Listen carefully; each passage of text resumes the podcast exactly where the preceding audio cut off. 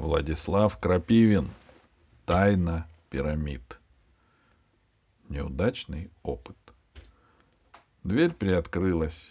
В канцелярию просунулась кудлатая светло-желтая голова.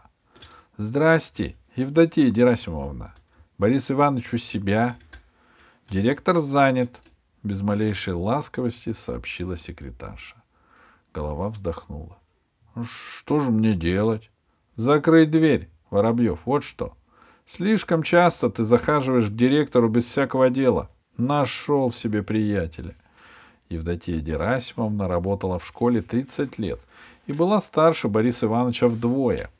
Она твердо знала, что ученики не должны приходить к директору, их должны к нему приводить.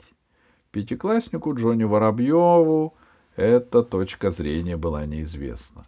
Он не стал с ней спорить и разъяснил. Я не сам. Анна Викторовна велела. Евдокия Герасимовна проявила некоторый интерес. Вот как? Она удалила тебя с занятий? Джонни не успел ответить. Из-за приоткрытой кожаной двери кабинета донеслось. Евдокия Герасимова, там кто-то пришел? Воробьев из пятого А, последовал сухой ответ. Пусть, сумрачно сказал директор, и пятиклассник Воробьев, мимо поджавшей губы секретарши, ступил в кабинет. Там он еще раз сказал «Здрасте» и еще раз вздохнул. Борис Иванович меланхолично перебирал на столе ведомости и объяснительные записки прогульщиков. Буркнул. «Садись, не торчи». Джонни сдержанно вздохнул третий раз и опустился на краешек стула у дверей. — Ну? — спросил Борис Иванович. — Опять? — Анна Викторовна из-за пирамид. Борис Иванович поднял от бумаг лицо. — Каких пирамид? Вы что, в пятом классе за диаметрию взялись? — Это не диаметрия. Это из-за египетских. Еще не легче. Насколько я знаю, Анна Викторовна ведет математику, а не историю. Математику, подтвердил Джонни, разглядывая портрет симпатичного педагога в очках по фамилии Ушинский. Изложить суть события, сказал директор. Подробно? оживился Джонни. Кратко. ладно. Пирамиды — это шляпы из картона. Ученые считают, что под такими шляпами мозги работают активнее. Мы эти шляпы специально сделали, потому что по математике сегодня самостоятельная работа. Сели, надели, а она... Анна Викторовна, то есть, она в крик, говорит, сорвали урок. Вот. Дальше. Я хотел объяснить, она говорит, объяснять будешь директору, иди и объясняй. Я пришел. Все? Все, сказал, сказал Джонни. Педагог по фамилии Ушинский смотрел на него с сочувствием. Борис Иванович без. Он знал, что Джонни Воробьев не нуждается в сочувствии, особенно если считает себя правым. Борис Иванович смотрел со смесью утомления и любопытства. Утомления было больше. «Свихнусь я тут с вами», — сообщил он. «Только вторая четверть началась, а у меня уже давление, как у хронического гипертоника. В отпуск бы на песочек, на берег, и чтобы лето кругом. Ой, хорошо бы, искренне согласился Джонни. Директор дотянулся до этажерки с газетами и папками, из-под папок вытащил шахматы. Они сухо громыхнули в клетчатой коробке. Директор быстро оглянулся на дверь. — Давай, — сказал он Джонни, — мне разрядка нужна. — Давайте. — Доску положили на объяснительные записки. Джонни перебрался на подлокотник могучего кресла у стола и начал оставлять фигуры. В той четверти у нас было два-два, напомнил Борис Иванович. Джонни кивнул. — А все-таки что это за идея с пирамидами? — спросил Борис Иванович. — И чья? Твоя? — Не моя, а француза, Антуана Бави. Он египетские пирамиды изучал и один раз задумался, почему в них мумии так хорошо сохраняются. А потом еще увидел, что если какой-нибудь зверь забредет в пирамиду и там помрет, он тоже не портится. И тогда этот Бави стал делать опыты. Накроет картонной пирамидой котлетку. И она остается свежей несколько месяцев. Это самая котлетка. А где еще белая пешка? А, вот она. И другие ученые тоже опыты делали. Например, тупая бритва под пластмассовой пирамидой за несколько часов делается опять острая. В Чехословакии даже специально такие пирамидки продаются для бритв. И растения под пирамидой лучше растут. И мозги лучше варят, да? Подал голос Борис Иванович. В голосе его было все, кроме доверия. Но Джонни подровнял ряд черных фигур и ответил спокойно. «Э, мы не успели коллективно проверить. Но так говорят, то есть пишут. Где пишут? Джонни сходил к отставленному у двери портфелю. Принес потрепанный журнал. Это был мартовский номер юного следопыта за 81 год. Судя по всему, добытый из макулатуры. Вот тут заметка. Магическая сила пирамид. Дай-ка эту магическую силу и ходи, твои белые. Прошлый раз ты черными играл. Джонни двинул пешку. Борис Иванович тоже. Джонни еще. Борис Иванович, поглядывая то на доску, то в журнал, сходил опять. Джонни задумался. Борис Иванович бормотал. Если верить исследованиям, процесс мышления облегчается и становится более интенсивным внутри пирамиды и в пирамидальной шляпе. Фактически перечень экспериментов обеспечен, научного объяснения свойства пирамид пока не получили. Я сходил, напомнил Джонни. Сейчас ерунду какую-то напечатали, а вы верите. Тут и рубрика-то несерьезная. Загадки, гипотезы, курьезы. А почему тогда бритвы затачиваются? Ты это сам видел?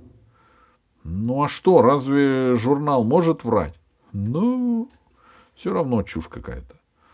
Ну, пускай чушь, покладисто сказал Джонни и вывел коня за линию пешек. Все равно вреда от этого никакого нету. Чего было скандал-то устраивать? И большой был скандал? Нехотя спросил директор. Изложить в подробностях? М-м, нет. Анна Викторовна сама изложит на перемене. Со своих позиций, сумрачно сказал Джонни и вывел на большую диагональ слона. Естественно, заметил Борис Иванович. Каждый заботится о своих позициях. Впрочем, ты не заботишься. Смотри, сейчас тебе будет классическая вилка. Не будет. Я вот сюда. А я так. Ах ты! Шепотом сказал Джонни и запустил пятерню в кудлатый затылок. С полминуты он сидел на подлокотнике в позе озадаченного павиана. Потом метнулся к портфелю и выхватил из него что-то плоское и картонное. Это что-то щелкнуло и развернулось. Джонни накрыл желтой космы картонной шляпой-пирамидой. Деловито вернулся к столу. — Ну, — сказал Борис Иванович, — давай, давай. Джонни дал, вывел ферзя из-под удара, спокойно посмотрел, как директор забирает белую ладню и сказал «Шах!» Подумаешь, еще шах. Ну и ну и тогда ваш ферзь полетит. Черт, непедагогично высказался директор. Ферзя он спас, но потерял коня и слона. И задумался. Надолго. Наконец Джонни деликатно покашлял.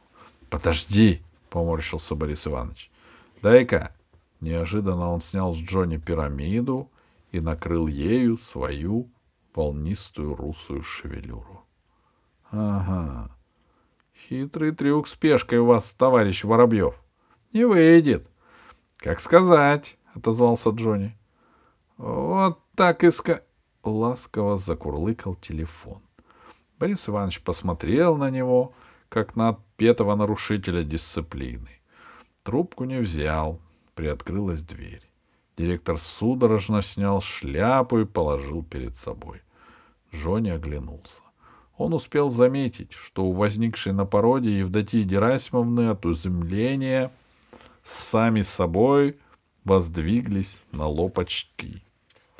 Джонни съехал с подлокотника и укрылся за высокой спинкой. Евдокия Герасимовна с придыханием сказала. — Борис Иванович, вам звонят. — Меня нет, — страдальчески произнес директор.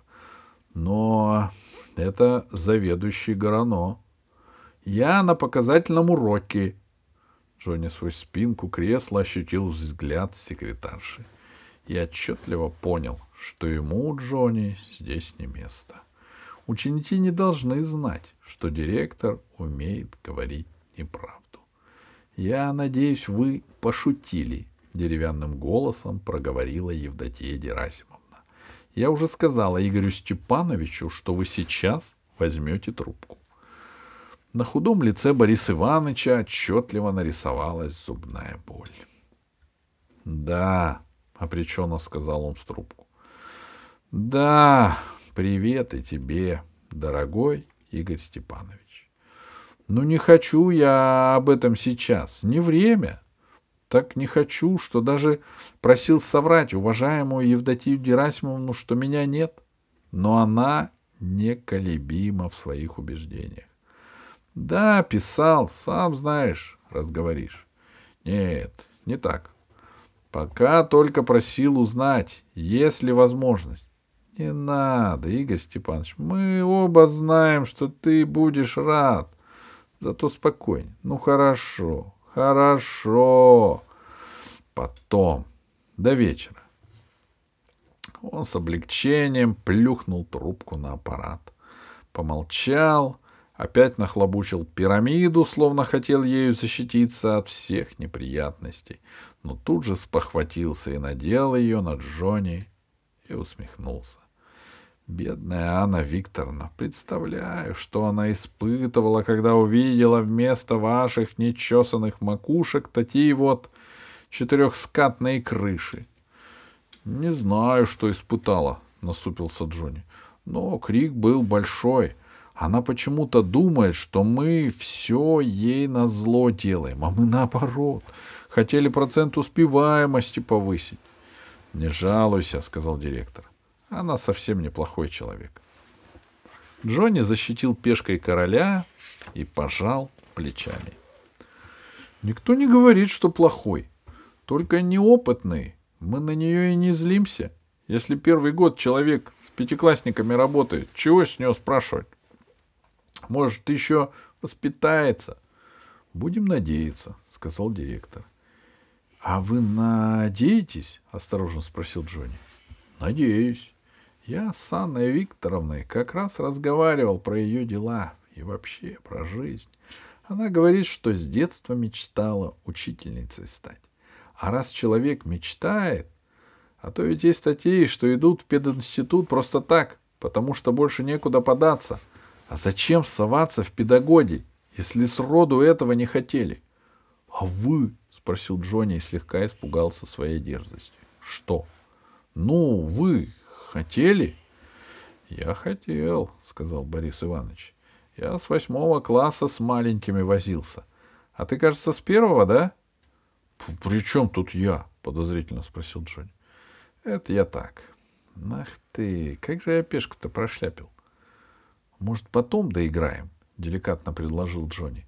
А то вы сегодня какой-то грустный. Думаешь, завтра будет веселее? Неприятности, наверное. Из-за нас, да? Посочувствовал Джонни. Не только из-за вас. Все одно к одному. Письмо вот пришло, что Ленка заболела. Дочка. Джонни встинул ресницы. Про дочку он слышал впервые. Директор жил один в комнате при школе. Она с матерью в Краснодаре, объяснил Борис Иванович. А, потому что здесь квартиру не дают, догадался Джонни. Потому что директор школы, а не доктор наук, слишком ровным голосом сказал Борис Иванович. И вдруг смешал на доске фигуры. Все, Джонни, сдаюсь. Ну зачем вы так? смутился Джонни. Могла быть ничья. Не люблю, не люблю ничьих. Лучше давай еще раз. До звонка 20 минут. Только вы возьмите сейчас мою шляпу, чтобы равные шансы были. А то нечестно. Возьму,